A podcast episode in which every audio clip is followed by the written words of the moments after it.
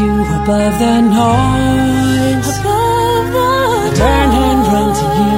I have no choice. I'm choosing to trust in love over logic. Following the sound of your voice. 'Cause I am hearing you above the din. Remembering your touch on my love over. Drawing a deep breath, begin again. Choosing to trust in love over. Drawing a deep breath, again. Hi, everybody.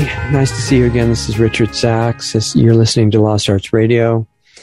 And it's a really important time, you know, to do as much waking up as we possibly can and make a better future to the extent that we have discretion over that, which is quite a lot, actually. And our guests have been fantastic lately, and tonight is incredible. We have a friend of ours returning. Dr. Mark Sircus is an American doctor who's in uh, Brazil right now and has been there for quite a few years. And I've been following his work since long before he left the U.S. and uh, for quite a while now. Um, really insightful doctor who's one of the um, brilliant people who got through the training without losing the ability for basic reasoning and common sense, perception, things like that, which is not easy to do. The, the medical school and the PhD schools and the public health schools are set up right now to make sure that nobody gets through them and is likely to, you know, blow the cover of the deep state by telling the truth. And fortunately, some do. So we're going to have a very interesting completely unacceptable conversation as far as some of the platforms go. And if you want to see where we are, uh, you know, at any time in the future, st- stay in touch at lostartsradio.com. So welcome, Dr. Sircus. It's really a pleasure to see you again. Thanks for coming on. Thanks for having me. Thanks. Doug pointed out that the last time was that we got to talk was February of uh, 2020 a year when some major stuff happening. Yeah, Wow. yeah. And that was the month before things got officially kicked off in the US. Um, and they progressed downhill since then, which is waking up a lot of people to what's going on and that maybe our criminal media doesn't always tell the true, exact truth. You know, they're starting to catch on to that. Um, most people don't realize the extent to which we're living in a science fiction movie now. But I mean, it may be a science fiction movie, but the experience is is experienced as real.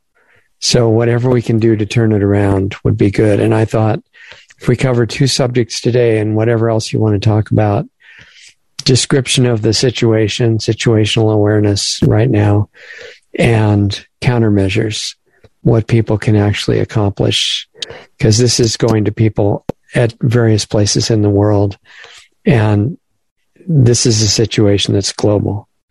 So if we start out and, and also one more comment before we really get into it, and that's that the whole fake pandemic is only one element, one major element of the attack on humanity right now, which I see as an attack on all life. Um, so we have a lot to deal with at the moment, but humans are carrying more potential power than they realize. So, what do you think our situation is right now, first of all? Too bad the Martians are not invading the Earth because we probably would do better than our own people betraying us. Right. It's a really bad situation. And part of the problem is we don't really don't see it and verbalize it as it really is. Let's take Dr. Fauci, Fauci as an example. Okay. You know, they're you know they, they're asking, hinting that maybe he should be investigated, hinting that he did something wrong. when he's really responsible for mass murder and being pretty happy about it and getting rich about it. Yeah. Um, I published an uh, article last week, or was it Monday already? Uh, Nuremberg 2. I saw that. No, that was a great article. Why don't you tell people who didn't see it what that was about? Well, you know, after World War II, after millions of people were murdered and the pharmaceutical doctors were experimenting on uh, concentration camp um, inmates, you know, they brought them all, you know, brought the doctors and the pharmaceutical executives to trial after the war. Hang, they hung a few few people and threw the executives in jail, and then they got out a few years later and went back into the pharmaceutical companies. Right. But the Nuremberg Code is basically, you know, it's totally against forcing medicine on anybody, vaccines or any kind of medical experiments. And here we are. I mean, even Hitler, Stalin, Lenin, Mao, and Pol Pot, none of them none of them even come close to the evil that's being unleashed on the world. Because none of these guys went after the kids and threatened kind of mass slaughter of the kids through uh, lethal injections. Right. I mean, Um, this is this is yeah. this is as bad. This is so bad that we don't even have language. We don't have the language. Well, let me ask you a question, or everybody a question. Why aren't people demonstrating in front of the CDC, the FDA, and the NI, NIH? I People don't know. I think it's hard for most people to even a lot of the ones who see part of what's happening I th- I think it's emotionally difficult because of the programming for people to imagine that authority organizations and individuals that we have been trained are just selfless servants working day and night to help us and save us from you know certain death at the hands of horrible viruses it, it's pretty emotionally difficult for most people to imagine that those people could be mass murderers that's what i think that's the reason i think it's not happening We can go back 50, 60, 70 years. I think it was uh, J. Edgar Hoover said basically exactly that, that the crimes are so horrible that people could just can't imagine it. It's even worse than just regular old garden variety mass murder because most mass murderers, I mean, I don't know, I haven't really studied that demographic, but I don't think they necessarily are into torture as well. A lot of them just want to, you know, kill everybody. These guys are into torture and it, it goes right into the program. It's not, you know, we could be wiped out as a species or even all life on the planet overnight because they have the technology to do that and they're not doing that when they could. I think that's a really important factor to understand. Interesting, interesting idea. Yeah. The good news is Bill Gates has been um, in, in India in, the court has been Right. uh, accused of murder. Yeah. Um, Yeah. I wonder what's going to happen with that. People being still too nice. I don't know. I don't know. Well, It's what- put in jail. It's going to keep sailing the same direction. It's interesting that that you know some of these people are exposed a little bit by people like Rand Paul in the U.S. Congress, and then nothing is done. They get to go all over television and continue the program. That's correct. That's correct. So even though it seems like Ron Paul is being confrontive, he really isn't. Well, nothing is being done. It's just a, so far, it's just a show. It's a show. It's a show. And it's very sad. You know, I'm very far away from it. I live at the end of the world. Though, after maybe publishing 50 articles on COVID since we last talked, Right. I, I, I, I basically stopped because it was killing me. I mean, I was my blood pressure shot up and stress levels going through the roof. Yeah. It's So one of the things I found was really necessary in deciding to be aware of what's going on with this kind of thing is to separate the different faculties of the mind. In other words, there's a strategic analytical faculty that is not emotional, but is very sharp and clear. And there's another one that normally is in a default mode to function exactly with it on the same target.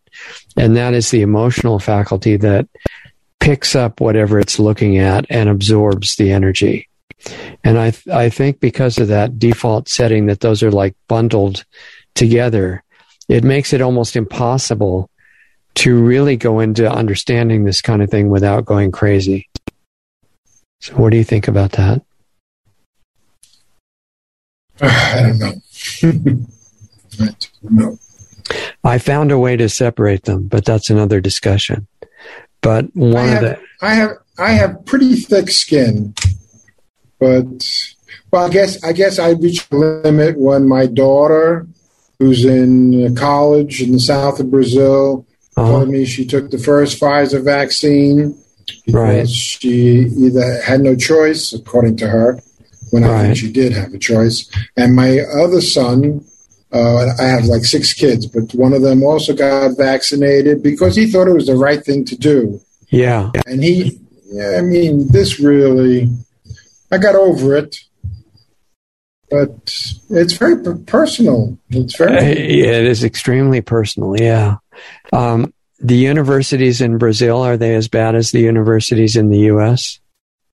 I'd say it's it's very difficult question to answer because here in Brazil, basically people are much more passive. Oh, that's interesting. Univers- universities in the United States, so there were some elements people fighting this and don't want it, Right. and yet they just roll over these people. They don't care. Vaccines is the best thing that ever happened to the human race, and everybody who thinks that is complicit because we knew, I knew 20 years ago when I wrote The Terror of Pediatric Medicine, which is all about vaccines, I knew where this was going. Of course, I hoped it wouldn't go this way. But I, terror, pedi- pediatricians are terrorists injecting babies on day of their birth with hepatitis B vaccine, a disease for a disease that they're not even at risk for. If they would do that, and they did, they've been doing that for 30 years, this is not a big, big leap. These are terrorists. And they don't want us to know about it. Yeah. They don't, they don't, I mean, I, here, here's a, cool, uh, a piece of information. In Europe, 31,000 deaths from COVID vaccines in their legitimate vaccine reporting system, with almost 3 million injuries, and half of those are serious. And that's what percentage re- reported out of the ones that happen? Everybody argues about that, but somewhere between, well, in the United States, which I think has reported 18,000 deaths, Right. they say between 1 and 10%. Yeah, there's a Harvard study called the Pilgrim Study that said it could be under 1% that are actually reported, and they, they do make it difficult to report. It takes too much time for the doctor, and most of them don't even know about it. Yeah. So, but even even, even if we just stuck with the numbers in these reporting Yeah, systems, yeah, yeah. with 30, 40, we're talking 60,000 dead, and the mainstream press maybe reported one of them. I mean, they don't report it. They right, and that, that's 20 times the number that are supposedly dead from 9 11, right? Um, Because they said about th- about about about 3,000 people supposedly died when the when the towers were destroyed. So, and I mean, people even even on TV, you know, football players are dropping dead on you know Right. right in front of the cameras or having heart attacks and. The, the, well, the media is not the media anymore. It's like they don't report the news. Truth doesn't matter to them. It's Well, uh, Actually, it really does matter, but the, the, what matters about it is to make sure nobody hears it. Right. Yeah. So, and it's not just a vaccine. You take you take um, climate change. Another huge, huge, huge, huge lie. People used to being lied about. I mean, of course, there are people like us and a lot of people. I don't know how many who just don't pay attention because they know it's all lies. Um, it's uh, and but it, but now it's cash karma. This winter, I mean, temperatures are, are all winter's already started. Maybe Mhm. not in the United States right now, but certainly in England, Europe, China, Russia. They're going to run out of energy in Europe, gas. So we're going to have record breaking winter, and people are going to suffer for it because they're not prepared. It's- That's that's the advantage of using the term climate change is that if, if it keeps getting colder, that's still climate change. Yeah, I have a site called Cold Climate Change. And Okay. I'm writing. I'm writing an essay called Violent Climate Change. Yes, it's cold. It's it's violent, Right. and You write so many great articles. How do people get on your list to get the articles in the email? just go to my site, uh, drsircus, S-I-R-C-U-S dot com, and you'll see the sign up form right there on the Okay. page. drsircus.com, right? Yes. Okay. So what are the main what are the major elements that you would say? You've mentioned two of them. One is the the fake pandemic, the other is the uh, climate change hoax. What what are the main other things that are elements of what I would call the uh, assault Insanity? against insanity, but uh, assault against life, basically. Well, Yeah, and the, I say not just assault against humanity because they're not just killing humans; they're wiping out the ecosystem in a lot of ways. True. Um, you know, one of the things like about uh, this whole thing about climate change and taxing carbon and Yeah. being against coal. You know, coal very necessary to keep people alive still, to keep people warm this winter. We found that out last winter when Right. the.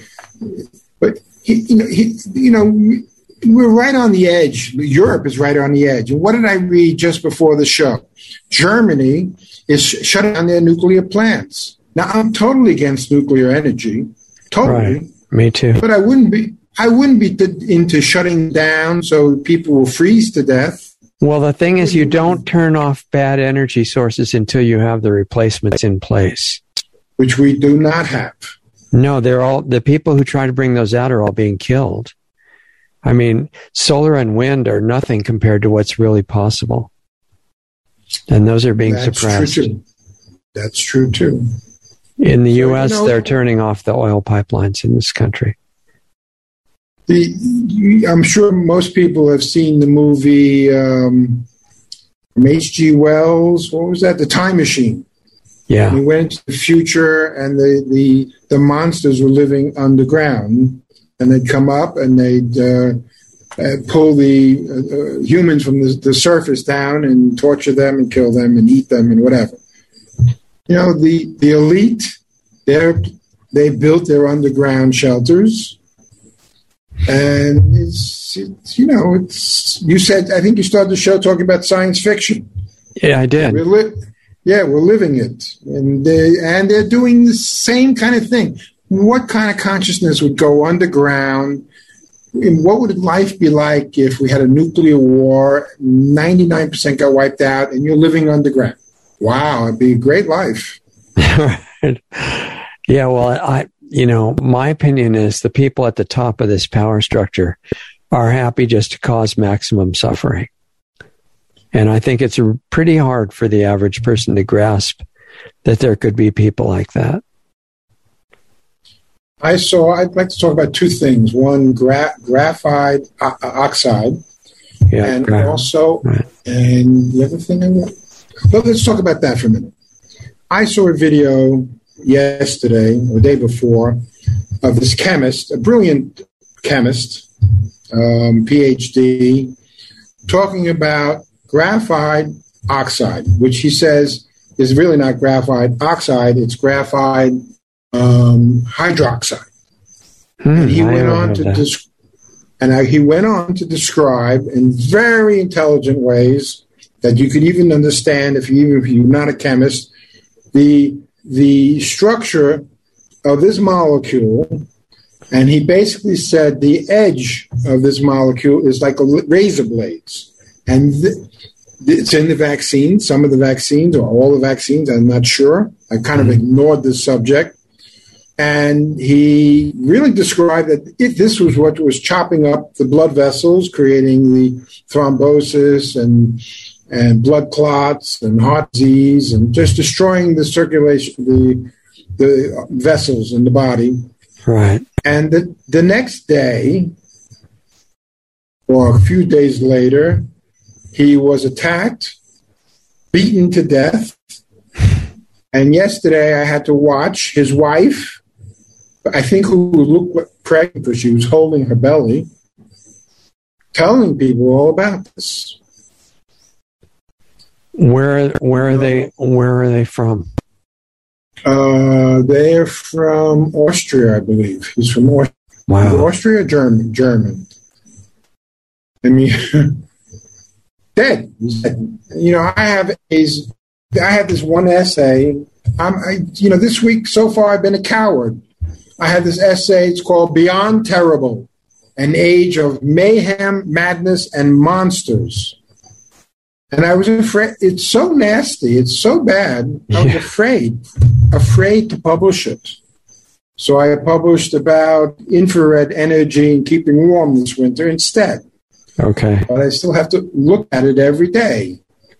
And I mean, uh, uh just another piece of news. The school district in, in, in Texas sent police to the homes of two men to arrest them on charges of disorderly conduct with the intent to disrupt a meeting.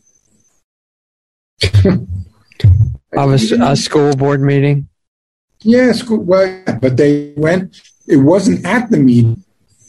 They went to the homes before they went to the meeting. So I write, right after that, I write, the worst criminals on the planet have taken over. And they have the nerve to call anyone who disagrees with them criminals. Right. This is what's going on. And and you were saying that the people in the country where you are now in Brazil are more passive about that than in yeah, the US? Yeah, they're more. We have a president who's against the vaccines, right. who's against this whole thing he's a kind of a crazy guy, uh, but still half the population is behind him. He seemed like he he was good in a lot of ways, from what we can tell here. Somewhat, yes. It's kind of controversy. He's, you know, all the politicians are criminals down here. It's really a, a disgusting situation. Okay kind of mild compared to what you find in Europe and, and the United States and Canada today. But who ha- who has the power? The, the like our, our FDA down here. So they're still mandating. They're still, mm, and people just well, like United States. How many million people took the vaccine? Two hundred million. Right, supposedly about 200 or, or more at this point.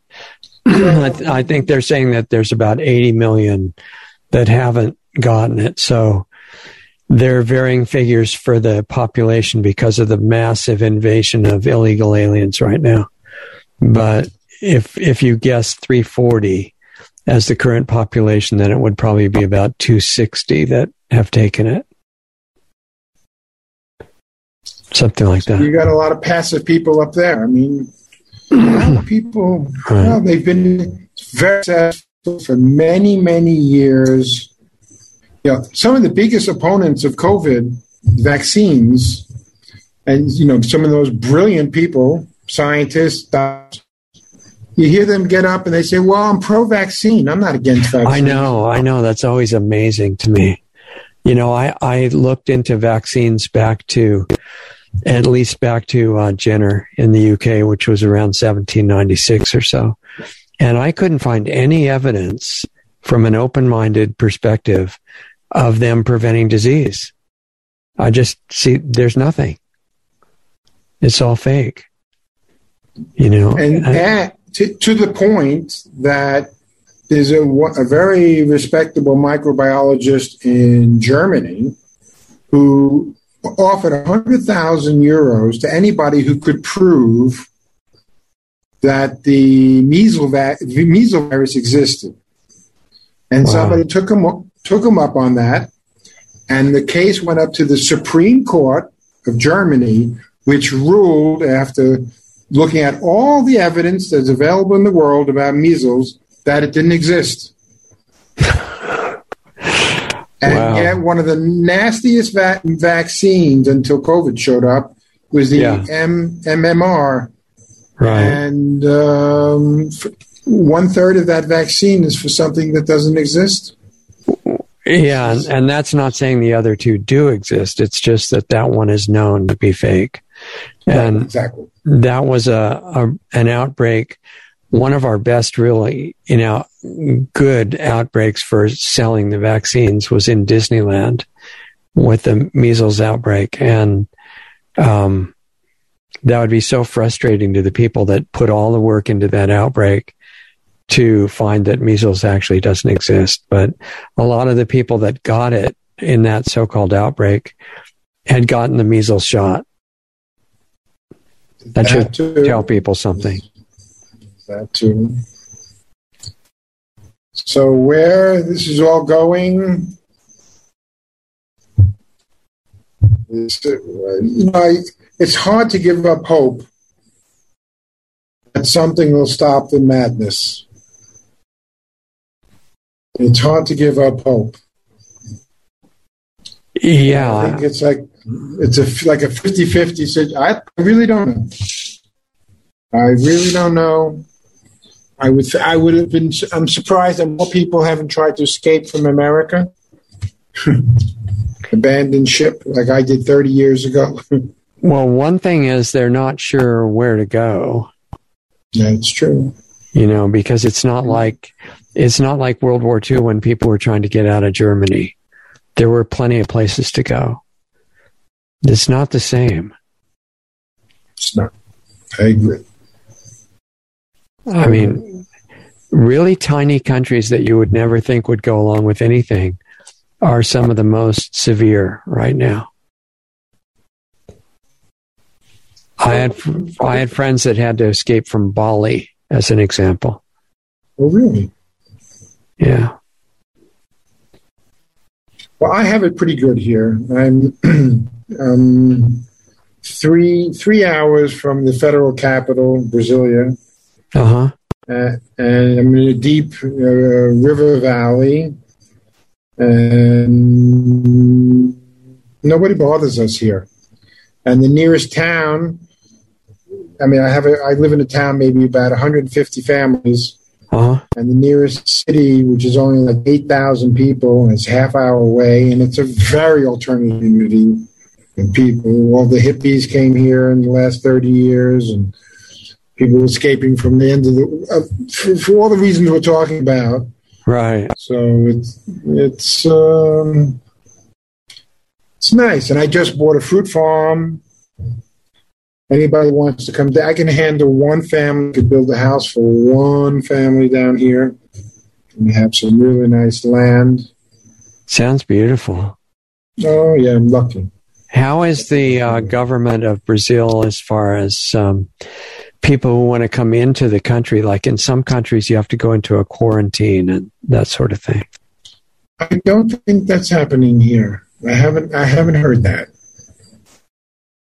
I haven't Okay. They're pretty. They're pretty relaxed about the the the flights. Mm, They're not. Uh, I guess if you fly internationally, going out, you have to give, do a test or something. I'm not sure. Okay. Not sure. Yeah. And it's still in a moving scenario. Depends on, you know, how successful or unsuccessful the rulers are in taking it to the next step. here the rulers are so, such criminals that we always joke for years that they're too busy being criminals to, to really run the country. So it's we have a very Well, so that's good, right? That helps freedom. and that's good. It's very good. very very good. Yeah, that's great. And if people, I mean, in the area of Brazil where you are, are you, are you still doing your retreat at the moment? Yeah, I live. That's how I live my life. So, but I mean, you're having international clients come there as guests. No, no, no, no, no. Nobody. So nobody's coming right now. Nobody's coming. I, it's been that way for years for me. I've been, been I'm a recluse. Right now is ju- in a huge house. We're going to open. We, we're finally, after many years, this this New Year's, we're opening it up to, to, to for rentals. Huh. Now I have another house on the on the farm. So finally, and um, it's been my, my preference. Just you know, writing has been my thing. I did books and blah blah Mhm. blah, but it's been I've been left alone. Everybody leaves me alone. That's whatever the re- and since the beginning, I'm left alone. Nobody goes after me locally because I don't publish anything in Portuguese. Right. And Huh. internationally, I guess I'm too out there for them to even touch me. They just ignore me. So- sounds sounds wonderful. Yeah, and now the kids are gone. My my two youngest kids left the house. Uh-huh. They're not only 15 minutes away, 20 minutes away. So it's just me and my wife, and, and but it's going to change next year. We're going to get more involved with people locally, but um, I've gotten so used to both of us. In COVID, my wife she just took total advantage of the situation and almost locked herself in her beautiful room and she's been studying online Jungian psychology and professional course, a, a master's level course, and uh, just pulled the plug on social contacts. And I think that sounds great. I mean, yeah, com- considering the alternative. And what's the community like around there for people that are interested in investigating Brazil? Is it a farming community mostly where you are? where exactly where I am? Yes, so you know, farmlands around, but we have a local local community. There's natives. Half the population here of the 150 family are natives who are descendants of slaves. Very simple people. And then the other half are people who've come here from either, you know, abroad, Spain, Germany, United States, Right. like me. And uh, there's farmers around. We I'm surrounded on three sides by two rivers. Wow. Today, today the bridge I, was flooded. You couldn't even get across. So, it's, And you said that people are, the native people are descendants of slaves. How did that happen? I mean, slaves where and at what time? And who was the They slave here. owner? um, well, the uh, fazendeiros, the the, the um, call them fazendeiros, the big the big uh, landowners. Until I'm not sure I guess slavery left here just after the United States. So you're talking about 120, 30 years ago. Okay. And, and um, there were different subsections. There's the kind of the people with mixed blood, and then you still have out in the in the in the real uh, boondocks, different communities of you know, totally you know pure blooded black descendants of slaves. Most people in Brazil are a mixture. So was the slavery something that was started by the Europeans who came in there? Oh, sure. Oh, sure. So that was around when the 13, 1400s, something like that? Mm-hmm. I guess uh, the 1500s. So before before that before that the native people were not descendants of slaves. They were just people who no. were indigenous. Right. And that's it still is. And most of the slaves were, were like in the United States, were brought over from Africa. Right, right, right. interesting. So now, are those those people are in better condition? They have land and homes and farms and things like that. Most of them, yes. We don't have quite quite the problem the United States has of the homeless. There are people who don't have land, and then they occupy people's land, and they get away with that because nobody has an alternative for them. But right. it's not a lot of people, so it's it's pretty stable here. Okay, so and far, a lot of a lot of that has to do with the economic situation too. Like in the U.S., um, the decision has been made by the rulers to destroy the currency, and so they're issuing huge amounts of it, which has to lead to, if they can, are allowed to continue, the that's a plan for Zimbabwe style inflation to be replaced by a government controlled cryptocurrency that the banks will direct and that will be connected to a Chinese style social credit score. So they'll turn off your money if you don't obey, which is not a good situation. And that is coming through the central banks. And the U.S. is controlled by a central bank or through a central bank. Um, is it the same situation in Brazil or not? No, no, no. They, it's like you know going to a cashless society. Impossible here. Impossible. It's too big and too many people live in the you know outside the cities. People are too poor.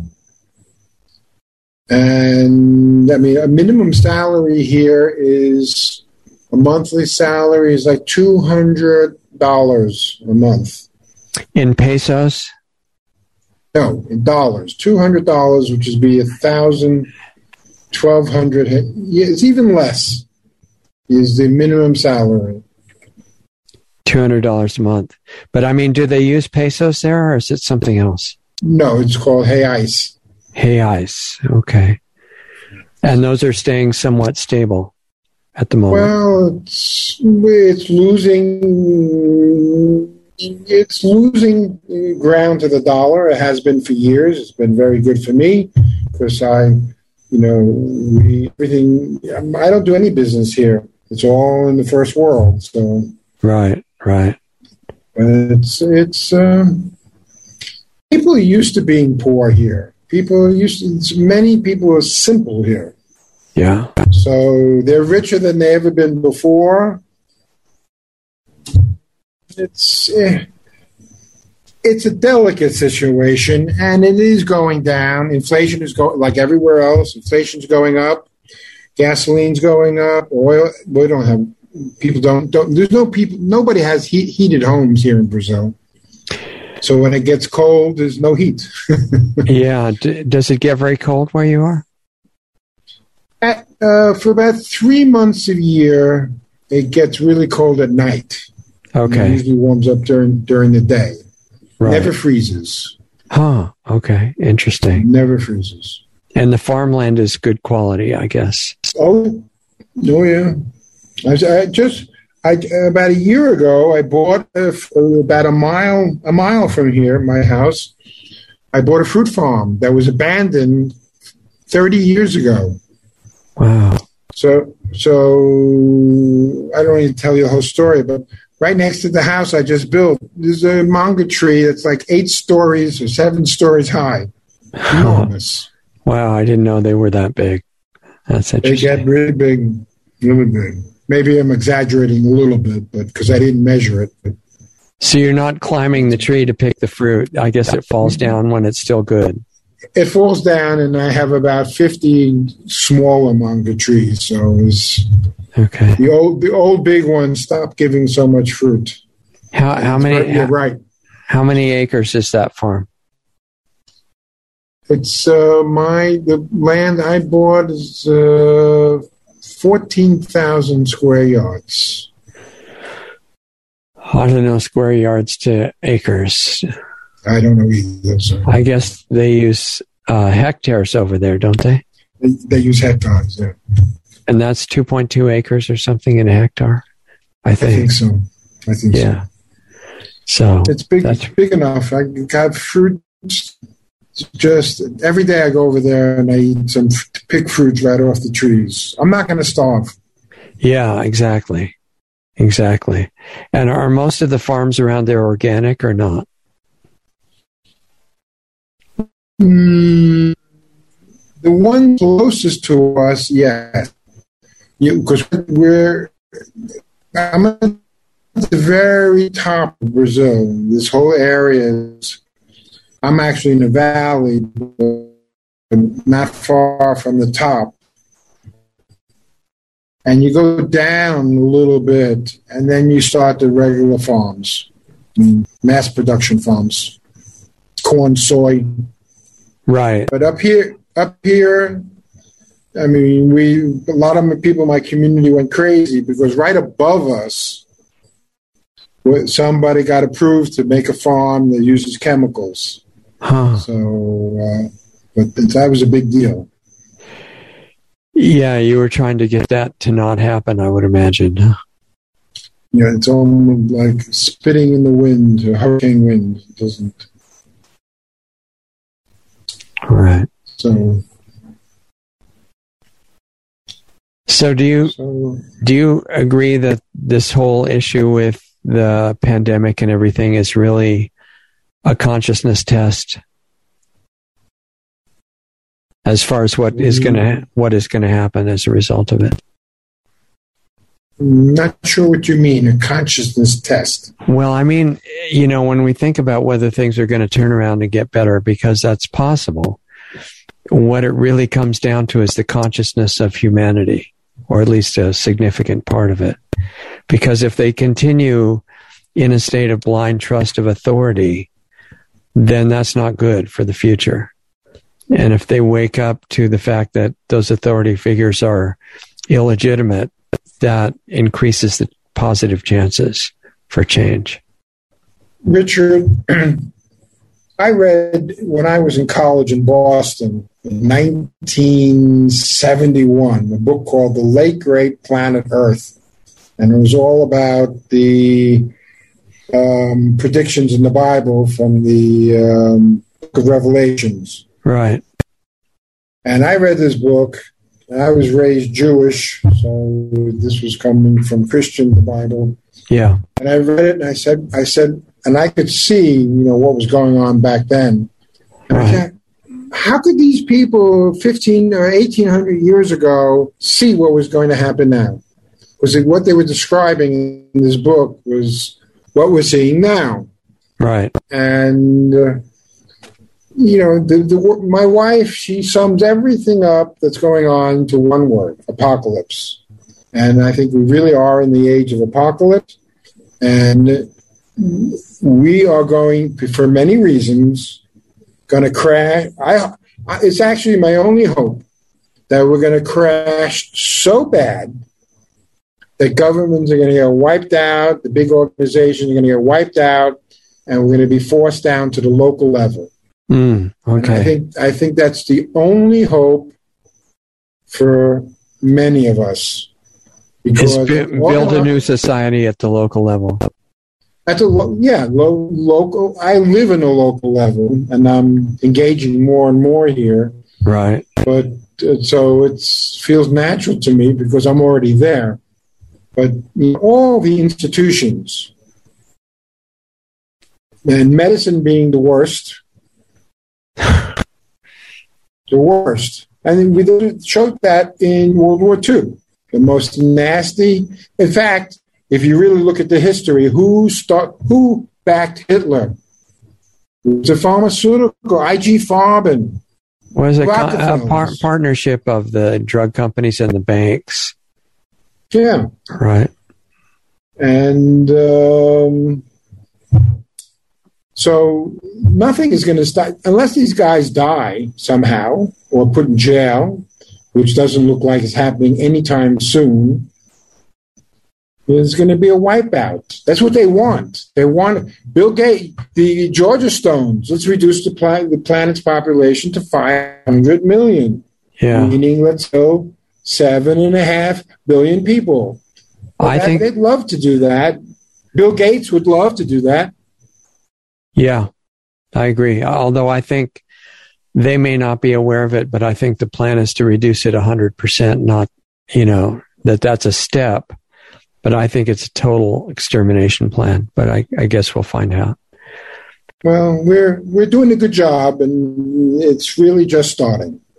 So my oh, only hope is we get the quicker we get wiped out, that the, the financial system falls apart, and things just fall apart, and the governments can't cope with it. We get knocked down to a local level, and more people will survive that way than if we continue to go and let these people, the worst people of the part of the population, running the show. The worst. Right. I know. It's amazing. I don't, I don't, it's incredible that there are that many. And, and the other thing is there's a lot of people serving them who don't really understand that they're helping with that. I mean, the lowest level, which is the most numerous of the servants of evil right now, are the people who think they're saving the world. A lot of yeah. them are, a lot of them are highly educated. Yeah. Right. So it's tough. It's tough. It's gonna be it's gonna be a lot tougher than almost everybody thinks. Science fiction. There's been plenty of movies that show how bad it is, but people still think they're movies. Yeah. Yeah. I I agree. I mean, my issue with it is I don't like mass suffering of everybody. I, you know, always looking for ways that it doesn't have to go as far as it wants to. And I, I don't, uh, on, on the visible level, virtually every institution and aspect of society is full of people in the power positions that are serving the agenda. That's correct. Worldwide, that's almost everywhere. It's almost everywhere. Almost, if not, you know, on a national level, it's everywhere. Or internet, each country, some much worse than others. Austria, Austria's got really bad. Yeah, Australia, people there crying out. I mean, people people are reacting. People, but they they're ready. Yeah, the, New, the police are ready. New Zealand is really bad too at the moment. New Zealand. I mean, crazy, crazy politicians. Uh, the Queen, the Queen of New Zealand, just announced that fortunately people would be able to go to someone's house and use the bathroom. She said that would be incredible luxury. I think she said it yesterday or something. Hmm. I have an image in front of me. it says, "What what a time! What a time to be alive! It's like the collapse of Rome, but with Wi-Fi." Exactly. yeah, and media to keep you up to date on everything that's not true. Here's uh, the the people I named this essay was uh, John Whitehead and his wife.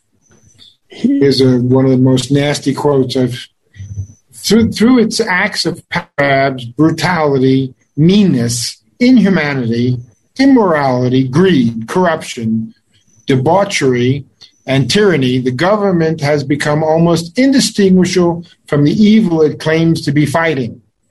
Whether that evil takes the form of terrorism, as you said, torture, disease, drug trafficking, sex trafficking, murder, violence, theft, pornography, scientific experimentations, or some other diabolical means of inflicting pain, suffering, and servitude on humanity. I think that's pretty accurate. Yeah, I'm not sure if they left anything out, but that's a pretty complete list. That's pretty complete. It's, just weird to, I mean, it's like reading a comic book. Remember that in the earlier decades, they had these adventure comic books of all kinds of apocalyptic scenarios. And it, mm-hmm. it's like reading one of those, except that the problem is you're in it, you know, and you're wondering, how do I get off the page? You know, I'm one of the characters. And you're wondering, who wrote this script? You know. You know what? My main protection in life is actually God. All right. You know, I've med- been meditating um, every day for about years. I, I guess, in the beginning of my uh, spiritual path, I guess when I was like 28, mm-hmm. 30, 40, yeah, 40 years ago, I from actually from the New Testament, from Christian Bible, and I was studying Freud in college at that moment. I read this. Somebody, some martial arts guy, gave me a book he wrote called Bible Psychology, and in it I found this phrase, and it says, "said Seek first the kingdom of heaven, and everything will be given to you." I remember that. And I, I, I, said, wow, that's, that's the best psychology I ever read. And I swallowed yes, it, identified with it. I went on a big ego trip about for a year or two. My head handed to me by living in a community, practicing something called creative conflict. Hmm. You to prove that you're listening in a group situation. And I lived that. And starting right after 9 11, you know, I, you know, I kind of was lost for many years. Only had my spirituality. Really had didn't have my place in the world. Yeah. And 9/11 happened. I was living in, living in a little beach town in the northeast of Brazil, doing massage in the hotels to make money. Uh-huh. 9/11 was attacked, and everybody on the streets was saying, "Oh, the Americans did it to themselves." And I said, No way, no way, Jose. I couldn't believe it. And six months later, I believed every word of it. But the, yeah. the, the real story uh, for me was I, I, was, again, I was living on the beach about a mm, kilometer away from the beach, mm-hmm. very isolated. And I'm there on the beach and I get a phone call on my cellular. And there's a guy sitting in front of my house looking for me. And we ran back to the house, and there's this guy, and he said, I need help. I'm very happy that the, the tower's attacked, and I hate Jews. And here I'm being a Jew, and he's asking for help. Right. And so I, I invited him in and started helping him. And from that moment in my life, as the world started going down, which it did after 9 11, my life finally started going up. And I'm just whatever I have no idea explanation about it, but my connection to the universe through my ability to tune into pure consciousness every day somehow orchestrated my life. And what was the role of that guy that you said hated people and he was he, he was an he was a Muslim yeah, been living in Brazil. His uh, his his cousin was the only guy who's mayor in the south of Brazil. Was the only one arrested temporarily. he was a lawyer, big lawyer in Brasilia. He eventually invited me to Brasilia to, to work with the company with his process creative conflict. And my my mentor, Christopher Hills, who passed away, I guess, in 1997, right. he said to us 40 years ago, he said, learning about love is a matter of survival at this point. If the human race doesn't learn love, we're finished. I think most people don't even know the definition of love that you're talking about. You know, that they're aware of the kind that goes up and down and it's romantic and you really love somebody and then they do the wrong thing and you hate them. And I, I there's a stable kind that you're referring to that is uh, really interesting. I define love. I mean, there's many. Th- I've written books about it, but the bottom line to love is listening. You you listen to people you love. If you're a loving person, you know how to listen, and you do listen. When there's no listening, there's no love. When there's profound listening and communication, of course, sharing, there's love. And that's why this process, creative conflict, was became the most unpopular process, psychological, spiritual process on the planet. Nobody wanted to do it anymore after this group finished in California, because the first step in the process is proving your which confronts your ego in a flash in front of people. Proving what? Sorry, I didn't hear it. Proving that you're listening. Oh, when, okay. if you're if you're in a group situation and say your husband and wife or whoever it is, you're and one person is really angry at another person, let's say something simple. You know, you come home every day and you never do the dishes, and it pisses me off, and I want to punch you in the face or whatever. Yeah in this process, the person who's being even attacked because the other person has just lost it, before he can say a word or she can say a word, she has to mirror, no matter how extreme, usually it's not that extreme, he has to say, Oh, so um, David, what I hear you saying is that you're totally pissed at me and you want to kill me because you feel like I don't care because I never do the dishes, meaning leave it all to you. Right. People don't do that. People we're not trained to, to, to it's called mirroring. So a person who does that, who could really mirror, even in the most extreme situation, in terms of people being actually even fund against you, and listen to that, well, that is real listening. When you listen, people nearest to you can need to express to you. People are hiding this. People hide their vulnerability. They hide their feelings.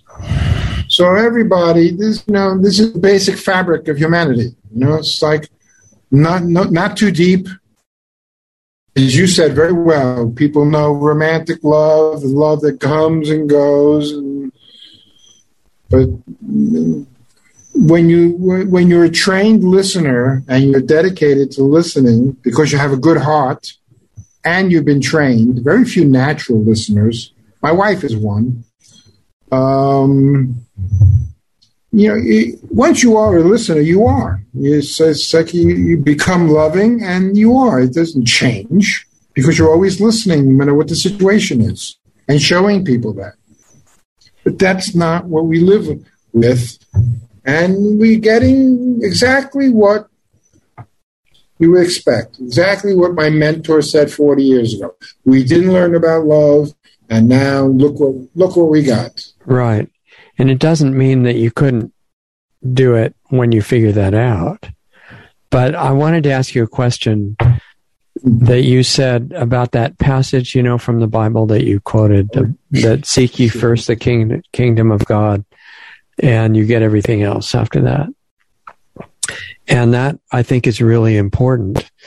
And it's a matter of defining what, what it means, you know, and I, what I'm seeing is that if you look, I, I think the reason I'm bringing this up and asking for your feedback is that there is a level, you know, my experience, like yours, has shown that this God thing is actually real. It's not just a belief. There is this massive, original, limitless, perfect consciousness that exists now beyond time. And it never changed and it doesn't depend on whether we believe in it or not.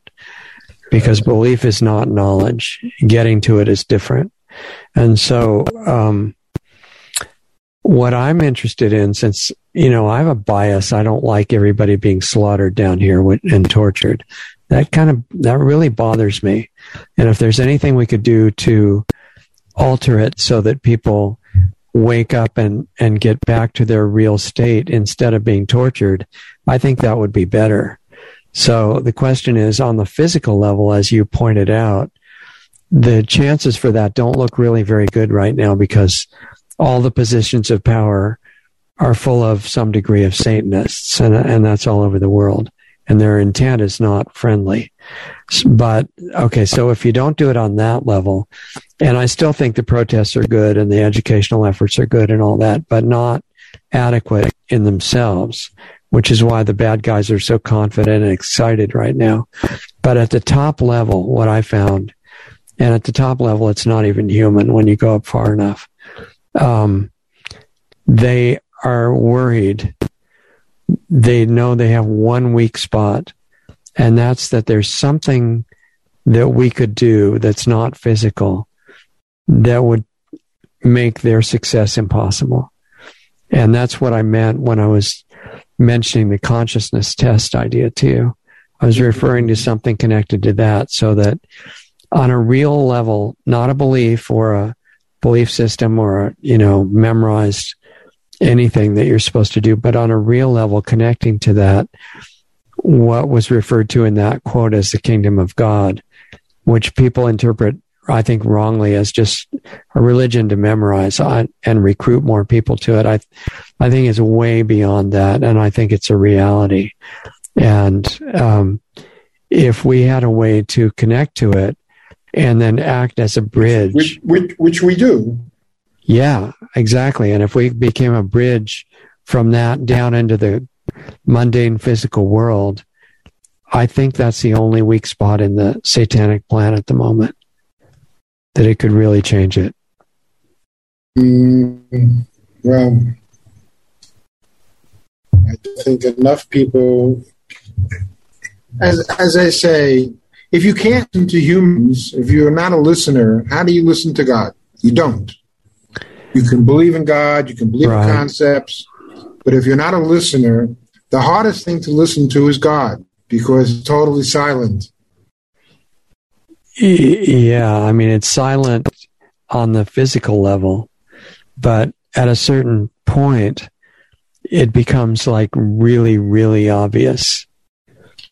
And and at that my, point, right? Sorry, go ahead. My my my way of exp- uh, uh, trying to explain what we're talking to people is if you're sitting down and meditating, close your eyes, and you get rid of your thoughts, which very few people can do, which means you get rid of your concepts and your ideas and your beliefs mm-hmm. and your thoughts about anything that's happening, and then you have a, a healthy or a peaceful body you have no emotions. What's left? If you take away all those things, but you're still alive and you're still breathing, that's what you get. By default, you get down to pure consciousness, which is, by definition, that light that's everywhere. I mean, the, the, the universe, the radius of the known universe is about almost 40 billion light years. If you take, and this is how I get into my vacation every morning now. I take a trip that was given to me by the uh, Hubble telescope, which has been zo- zoomed out. You can go, and there's a video online about it. Mm-hmm. Leave the galaxy, and you know what I do is I, I some sometimes I'll give you exactly what I used to do sometimes is first I take off from the planet Earth like Superman, get up to about 200 miles, look back at the Earth, the, the moon, the sun, So I'm very local. Then, like a flash, I go to the whole solar system, see these huge planets, two billion miles away, going around the sun because gravity is so strong. Then I fly out to Alpha Centauri, which is four light years away. Then I flash with consciousness because I'm not, you know, that's this is what I'm doing. I'm using my imagination. Yeah. I go 20,000 20,000 light years to the galactic center. Look at the galaxy of 200 billion stars. And then I take this trip on the Hubble and I go out to about 16 billion light years away until you go far out, there's nowhere to go. And then uh, that's where I start my meditation because no me left. I just have my consciousness. And then I start saying my prayers from that space. But it's it's there. The universe is there.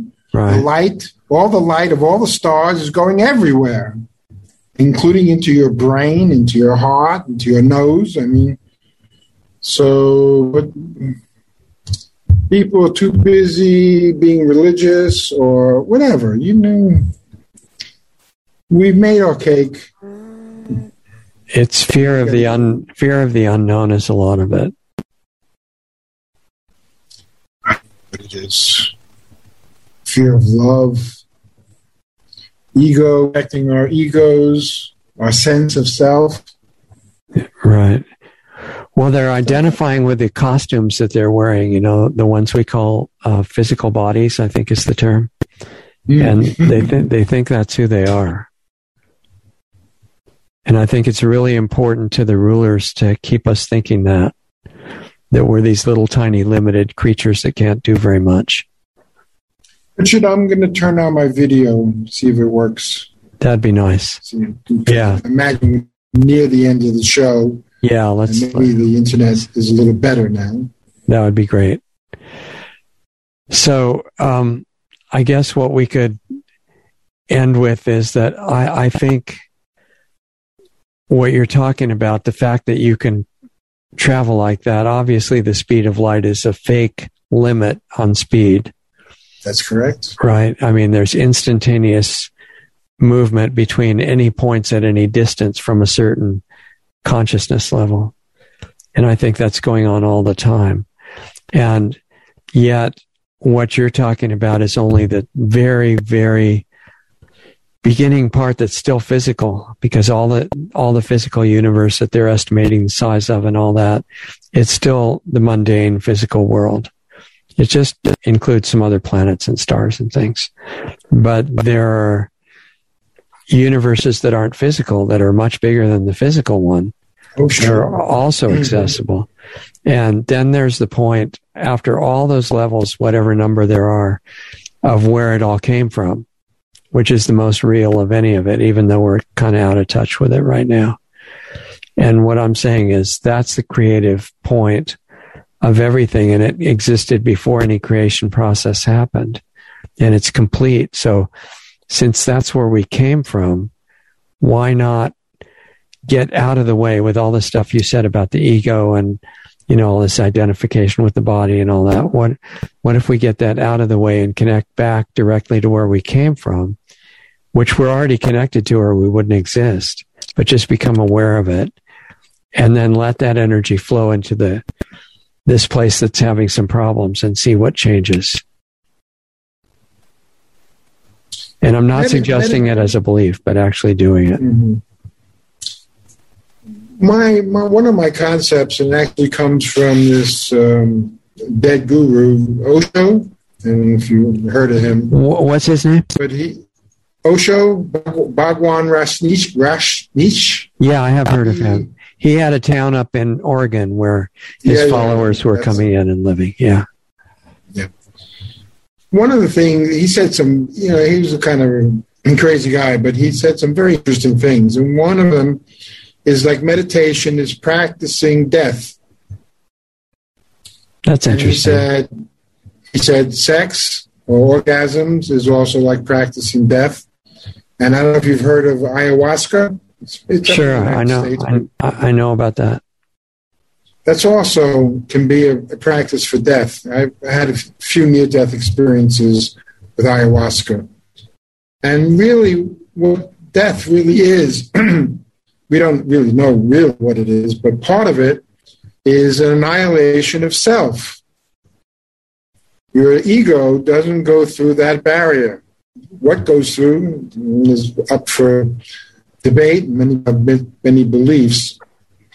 But when you practice dying on a daily basis, meaning you get less attached to oneself, to one's thoughts, to one's body, to one's emotions. Emotions are very tough, or feelings, but emotions and feelings are different. When you get used to dying, well, when you really do die, it's not such a traumatic thing because you've practiced all life. It's um, I had an un- this is this is a completely unacceptable conversation as as we said in the beginning it would be. And as long as it is I'll throw in something else is that for whatever reason I got born into this particular costume with a memory of of deaths and births some of them. And so death I think birth is harder than death from my perspective but um but we're just changing form, you know. And when you say get rid of the self, I would just say there's a perspective where that would be seen as getting rid of the fake self. And the real self ego. is what's left. Yeah. Yeah. The ego is just a bunch of nonsense. There's nothing to defend, you know, as far as our labels go. And even with science, I mean, this doesn't have to be what they call spiritual only. The real science doesn't have ego involved. It just wants to know what's true.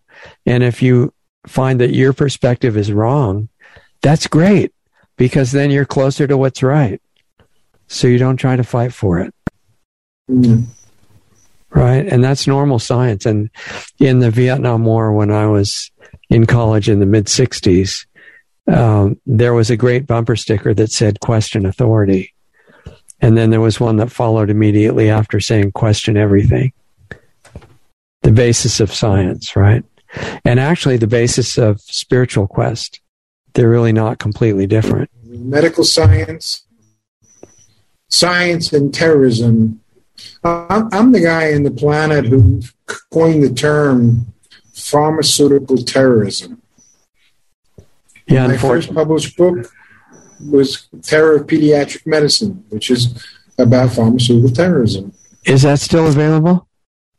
No, I, I had to take it down. I took most of my vaccine stuff down three years ago when Google started trying to annihilate me.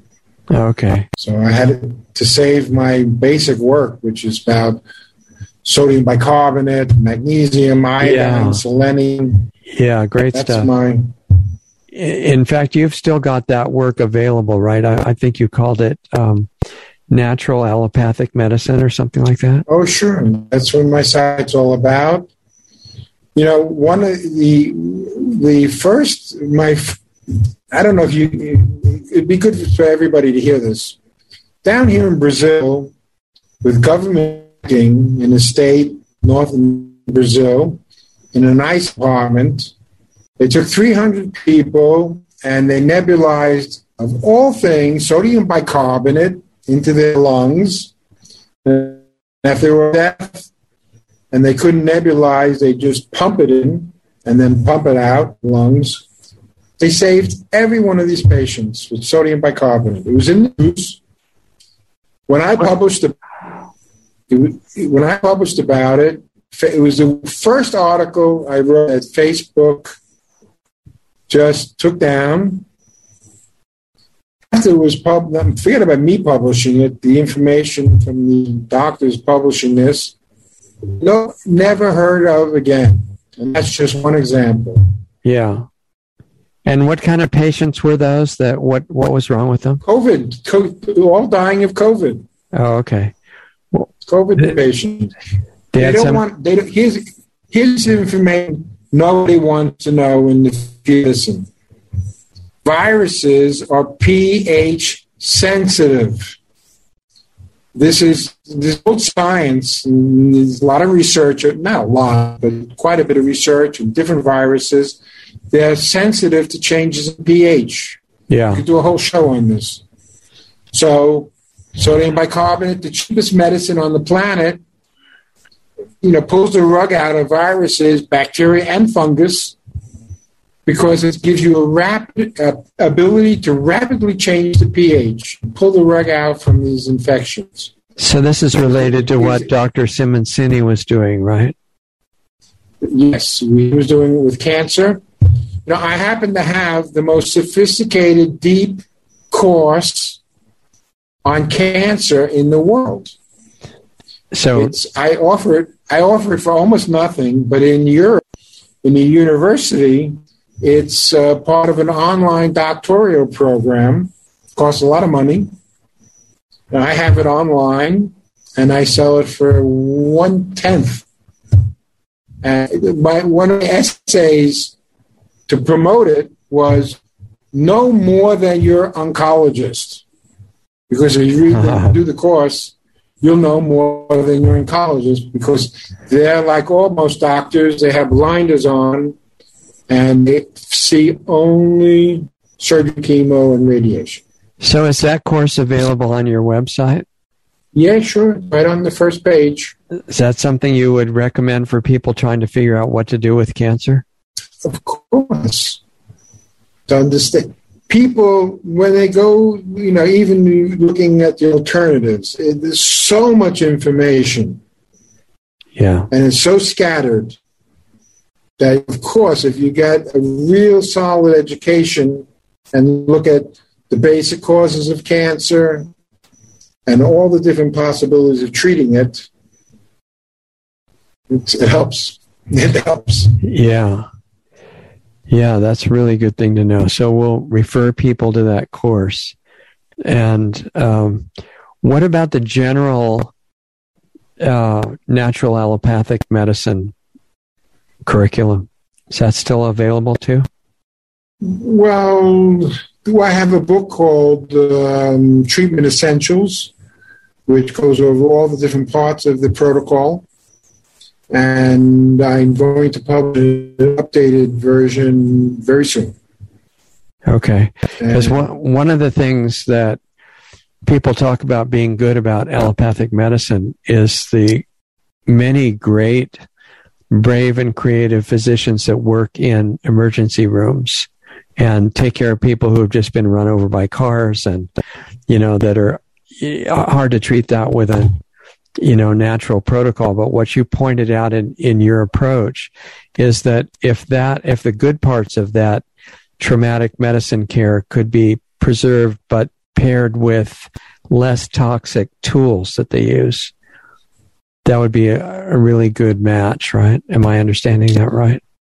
Yeah, I, I, I pay most my attention to ICU. Uh, but of course, it overlaps in the emergency room. One of the best doctors in the world, I think, his name is Dr. Paul Marik. And uh, I guess he's in Virginia. And he came up with a new protocol for treating sepsis, which kills a lot of people. Huh and um, it was part pharmaceutical and part natural medicine.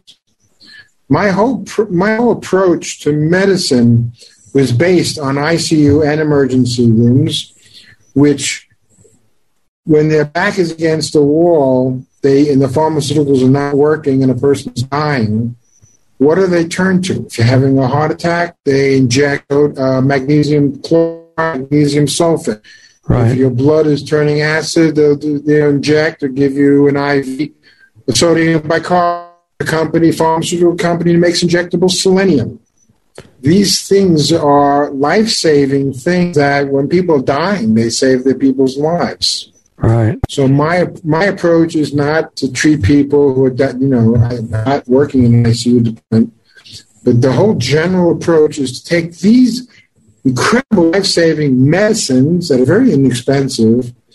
And instead of using them at the moment of death, use them every day when you're treating a chronic disease. Using power life saving power of these certain natural medicines that are medicines, you know, legal medicines in ICU and emergency rooms, and you use them every day. Okay.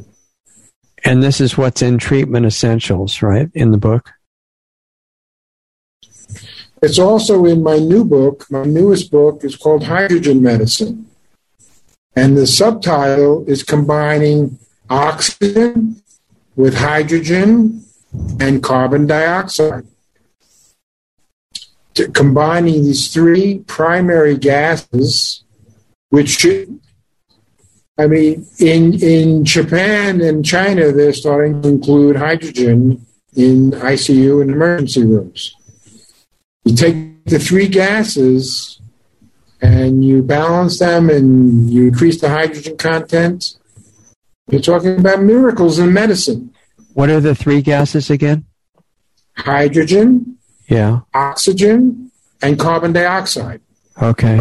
If you take if you take a tank of oxygen in a hospital and you give it to a person just oxygen, you kill them.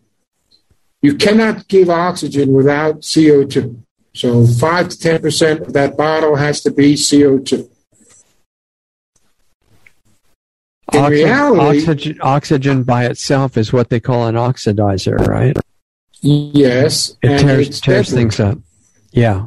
It's, it's deadly. CO2 makes it safe. CO2 is, is not a um, evil gas that we need to get rid of. It's a it's without CO2, there's no life on Earth. Right. There'd be exactly. no oxygen on Earth. So it's very healthy. It's a very healthy gas. We produce it. It's not just a waste product, but hydrogen makes it into a real healing combination. What kind uh, of? Give you an example. Oh, I'm sorry. Give, do the example. No, I'll ask you after hydrogen medicine has only been around since 2007. Okay. And, been really big in Japan and China. But 70, 80 years ago, there was a Swiss diver who set the record for deep sea diving. He went down 2,000 feet, very cold, backbreaking pressure. He survived and could operate down there by breathing 90, 96% hydrogen and only 4% oxygen. Wow, amazing. To give you an idea of how powerful it is in terms of sustaining life in the most stressful situation. Of course, being in ICU on your last day of life is very stressful. Yeah, I can imagine. But it also calls into question how much oxygen you need to stay alive.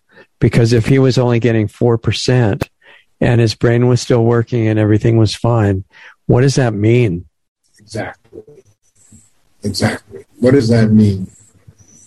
Yes, oxygen is important, but we don't breathe. The, the, the desire to breathe doesn't come from the need for oxygen. It comes from getting rid of excess CO2. CO2 is, triggers breathing. So the higher your CO2 level is in your blood, the more oxygen your cells get. Hmm. It's, it's kind of different, totally kind of different, different than what's taught. Oh. And yet, that's a, that, it's basic science. Basic science. Right. Yes. Ex- exercise. Exercise is healthy. Why? One of the basic reasons we make a lot of CO two. So we have to be faster to get rid of the excess. And by consequence, you get a lot of oxygen. Isn't but it when you're sitting around, when you're sitting around or sleeping or eating, watching TV, being on the computer, yeah. and you're breathing too fast, which almost everybody does, you're getting rid of too much CO, and that's really bad for health. Isn't it interesting that they've demonized CO2 as the gas that has to be exterminated from the planet? That's right. I mean, in I- Iowa and some other places, I think too, they have machines that they're setting up to try to eliminate CO2 and pump it underground so it won't be in the air to kill everybody. and they're proposing to cut down forests because there's carbon in trees, and if you just bury it, it won't get into the air and kill us. Trees love C. All plants love CO two. And Right. In hot houses, you know, they pump in CO two because it makes the plants grow better, faster, more healthy.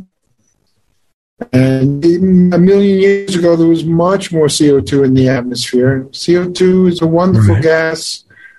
More forests on the planet now. We do have a little bit more. 400, what is it, 400? Uh, It's about 400, four, a little over 400 at the moment. But apparently it's been, you know, 4,000 before and things were much healthier.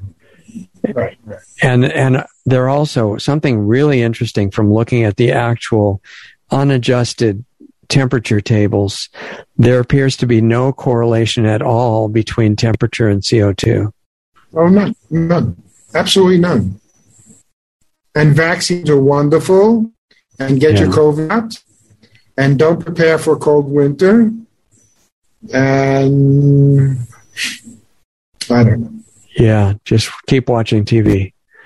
So, well, we'll wrap it up for the moment and uh, encourage people to go to your site, drsircus dot com, and everything comes from there. I think everything that you've got is keyed on that site. Yeah, from that site, you'll see links to my hydrogen sites. I have you know, hydrogen information side, hydrogen products, and the different machines. And I also have you. So you, that that's linked from the first page. But I have a separate site called coldclimatechange.com. Okay. And there's a link to that too. Not from. Uh, sometimes I publish. Like right now, if you went there, you'll see an article at the bottom. My one of my articles from last week they said that there's not enough energy on Earth to keep eight billion people warm on a cooling planet. And that's on my cold climate change site. And there's not. Unless they stop killing the people with the free energy technologies. Yeah, that's something. That would help. That's something. So, okay. Well, that's a lot to absorb. So, Thank you, a and long hopefully- yeah, ho- hopefully we'll uh, do episode two before long here. So, hold on and we'll say goodbye in the break. So, there goes Dr. Mark Sircus. You guys, I hope you found that interesting. It was kind of a wide ranging, extensive discussion. You know, none of it was planned. We just sat around and talked spontaneously. And uh, it's pretty dark, you know, the projection that he's making for the future, but it's not hard to justify based on what the crazy rulers are doing and and the crazier people that are following them actually you know which is too many of us are just blindly following authority. And i don't try to convince anybody that is in that state because they, they have so much fear that they're and they don't realize it. They just they've been programmed to not be able to hear anything different than the mainstream narrative and they get mad generally. So we try to approach it other ways and some people are open to knowing what's going on but they're the minority. And, as i think we pointed out during the discussion even some of the high profile really brilliant brave doctors are like dr Sircus said are rushing to say oh but i'm not i'm not any vax i'm not any vax well, they should be, not because of a policy that's blind, but because, like we talked about, if you do the homework, read Suzanne, Dr. Suzanne Humphries' book, Dissolving Illusions, and Dr. Tim O'Shea's book, Vaccination is not Im- immuniz- is not immunization. That's a good one. And there's a bunch of other ones. And it's just clear that if you take away the the fake news about it and the hype and the sales pitch for vaccines. I, I'm really interested in finding out when they've ever prevented disease, and I have not been able to find any cases of it yet. Certainly, it didn't happen with polio or smallpox. Those were all totally different, as explained by Dr. Humphries and other people. It's just that you know, regular vaccines were just destroying people's immune systems and they got more of every sickness and they weren't killing so many so fast as the current vaccine. So it's understandable that people get a little bit discouraged about what's happening. And, and my effort, my main focus has been, um, find something we can do, you know, not just we'll get a lot of storable food, which I'm sure is a good idea and water and supplies and stuff, but how can we change this and don't assume that we can't turn it around? And a lot of our good guests, uh, great doctors and other people have been saying, you know, like Peggy Hall is a great example of this. Create a parallel solution starting now or starting whenever you started. And we have to rebuild civilization, hopefully before the old one fully crashes to minimize the, the shock. And I would say beyond that, there's another avenue it's kind of similar to the analogy I often quote of in The Lord of the Rings, where Aragorn is going with the party of Theoden to go try to save Minas Tirith. Hopefully, you've at least seen the movie. If not, you might want to see the movies. They're really good. The the first three. Um, and he leaves the war party to go under the mountain and come through a path that nobody's ever survived and everybody thinks he's just deserting. And he, by doing that, he brings in this gigantic force that can't be stopped and saves the city because he looks at it in the beginning and he says, well, we're outnumbered. The other people have weapons that we don't have. they can wipe us out we need something different. And it's like in Avatar when Jake is coming back to try to save the the people, the indigenous indigenous people of the planet there. And he's saying sometimes if things are really really bad and you can't see a way out, you have to take it to a whole new level. And I'm saying we're definitely in that situation now. So although you want to do all the preparation things, um, and educational programs and protests in the streets and stuff, those are all good, but I don't think they're enough. So if you take, if you turn aside from that war party in Lord of the Rings and go under the mountain, which represents, uh, onto areas that people think are just beliefs, they're just religions, they're just things to make you feel better when everything's falling apart there's a real aspect that's not a belief system. If we can get into that and contact it, the thing that the religions are talking about before they got put in other terms, that still exists. And there's no guarantee that we can use that to turn it around. I don't see any time in history where that's ever successfully been done. But I think it can be done. So I guess that's kind of an outside of the box approach. Do the physical things that you can do, but there's another level and you can actually use it on a physical situation. So that's what Planetary Healing Club is about. If you ever want to check that out, that's accessible through planetaryhealingclub.com or you can ask questions about it if you're not sure or just wondering about it contact forms are on the website or richard at lostartsradio.com. And if you want to keep us on the air, remember there's donate button at lostartsradio.com because we don't do many commercials. In fact, I think none is the most accurate terminology for it. And there's a subscribe star link next to the donate button. Either one of those works. Um, this is our Sunday show. We have a Saturday show too now, which is about current events and that's called Lost Arts Radio Live. Check that out on Lost, on lostartsradio.com. And that show is right before the live weekly meetings of Planetary Healing Club in a non-censored environment. And that's where we talk about more depth of this whole thing for people that are ready for that.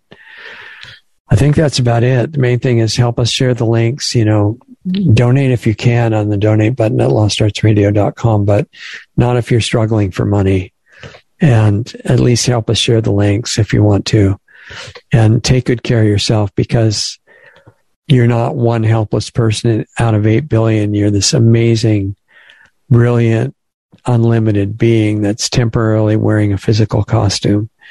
If that, if you can realize that and live in that while you're still here,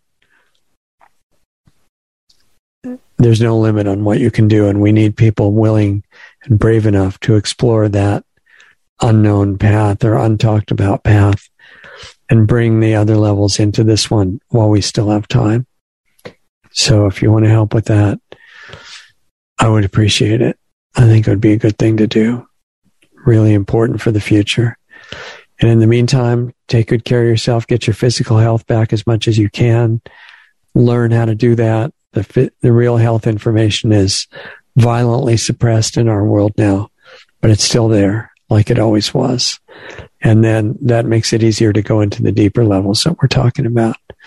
So I think that's about it. Take care of yourself. Thanks for being with us. I appreciate it. And we'll see you here next time. Have a good night. Introducing Lost Arts Radio on Subscribestar.com. Just go to subscribestar.com slash Lost Arts Radio to find our rewards program offering 10 different giving levels starting at just 5 bucks a month. We offer incredible value for any rewards level, from extra monthly interview videos not available publicly to subscription based Planetary Healing Club videos once, twice, or three times a month, to private counseling sessions with Lost Arts radio host Richard Sacks, to tech help with me, Doug Diamond. We even have one option where you can be the star on Lost Arts Radio as our guest on a specially produced show just for you. We conduct an interview with you and broadcast it to our growing network and listenership. Our Subscribe Star levels are one of a kind and offer great rewards for any budget.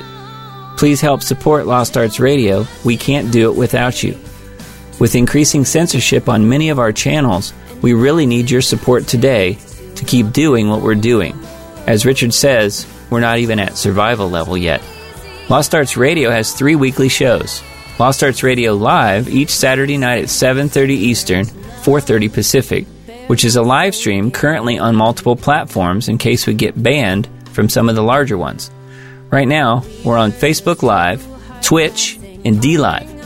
You can access these broadcasts by going to www.lostartsradio.com slash live for all the links to those channels. The Planetary Healing Club meets right after Lost Arts Radio Live at 9 p.m. Eastern, 6 p.m. Pacific on Saturday nights. And our Sunday show with guests airs at 9 p.m. Eastern, 6 p.m. Pacific on Sunday nights on our Blog Talk Radio channel, our YouTube channels, Facebook pages, and on Brighteon. Be sure to sign up for our free email list just in case we do get banned on big tech's platforms. It's just a matter of time, really. They don't like the stuff we talk about, and they do not want the truth out there. In fact, they have already attacked us numerous times. Join our free email list so we can let you know where we are and how to access our shows. The sign up button is right on the top right on most pages of our website. The best starting point for all things Lost Arts Radio is our main site, lostartsradio.com, where you can find the hottest news selection videos that we curate just for you. Those are on the homepage and added to daily, as well as articles and breaking news about information you really need to know. Our show archives, the 10 most recent shows, are right on our homepage, as well as our Blog Talk Radio page at blogtalkradio.com slash lostartsradio, or just click the All Things Radio Show tab right on our website. We're in the podcast directory on iTunes, and all of our shows, except the banned ones, are on our YouTube channel at Lost Arts Radio. Our Brighteon page is really taking off, and we often have editors' picks videos right on their homepage. Visit brighteon.com slash channel slash Lost Arts Radio. On our site, you can also access our free listener forum as well as sign up for the Planetary Healing Club, which is just $25 a month, where you get private access to a one on one interaction with host Richard Sacks and myself and the other club members who participate live.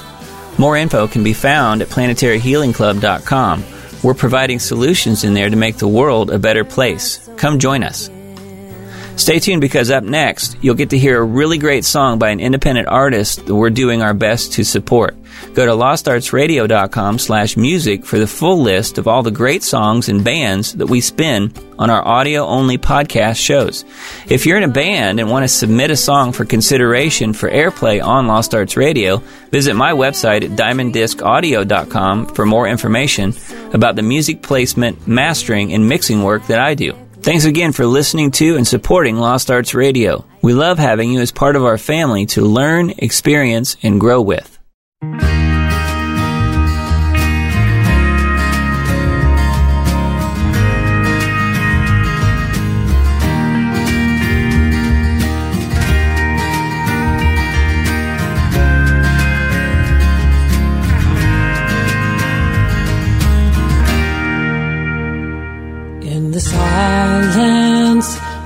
I am hearing your voice, quietening down the madness of the day. Every wound tells of mistakes I have made, battles lost within the bloody fray. But I am hearing you above the noise. I turn and run to you, I have no choice. I'm choosing to trust in love over logic and following the sound of your voice. Yes, I am hearing you above the din. Remembering your touch on my skin, I'm choosing to trust in love over pride and drawing a deep breath begin again. The madness is the struggle for love and feeling you've been hurt and understood. So I move toward you like metal to magnet, seeking what I know is only good. But I am hearing you above the noise.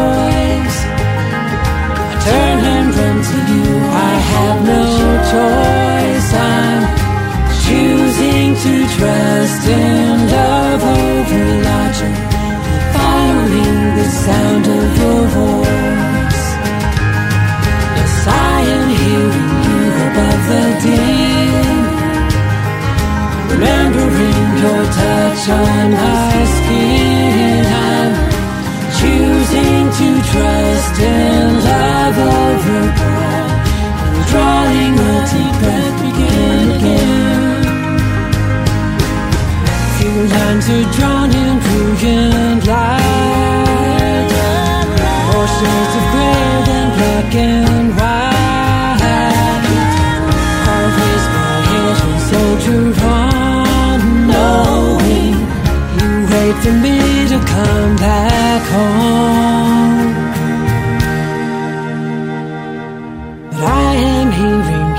Above the noise. Above the Turn and run to you. I have no choice. I'm choosing to trust in love over logic, following the sound of your voice. Yes, I am hearing you above the din. Remembering your touch on my dressed in love over love drawing a deep breath begin again. I'll begin again. Choosing to trust in love over love drawing a deep breath begin again.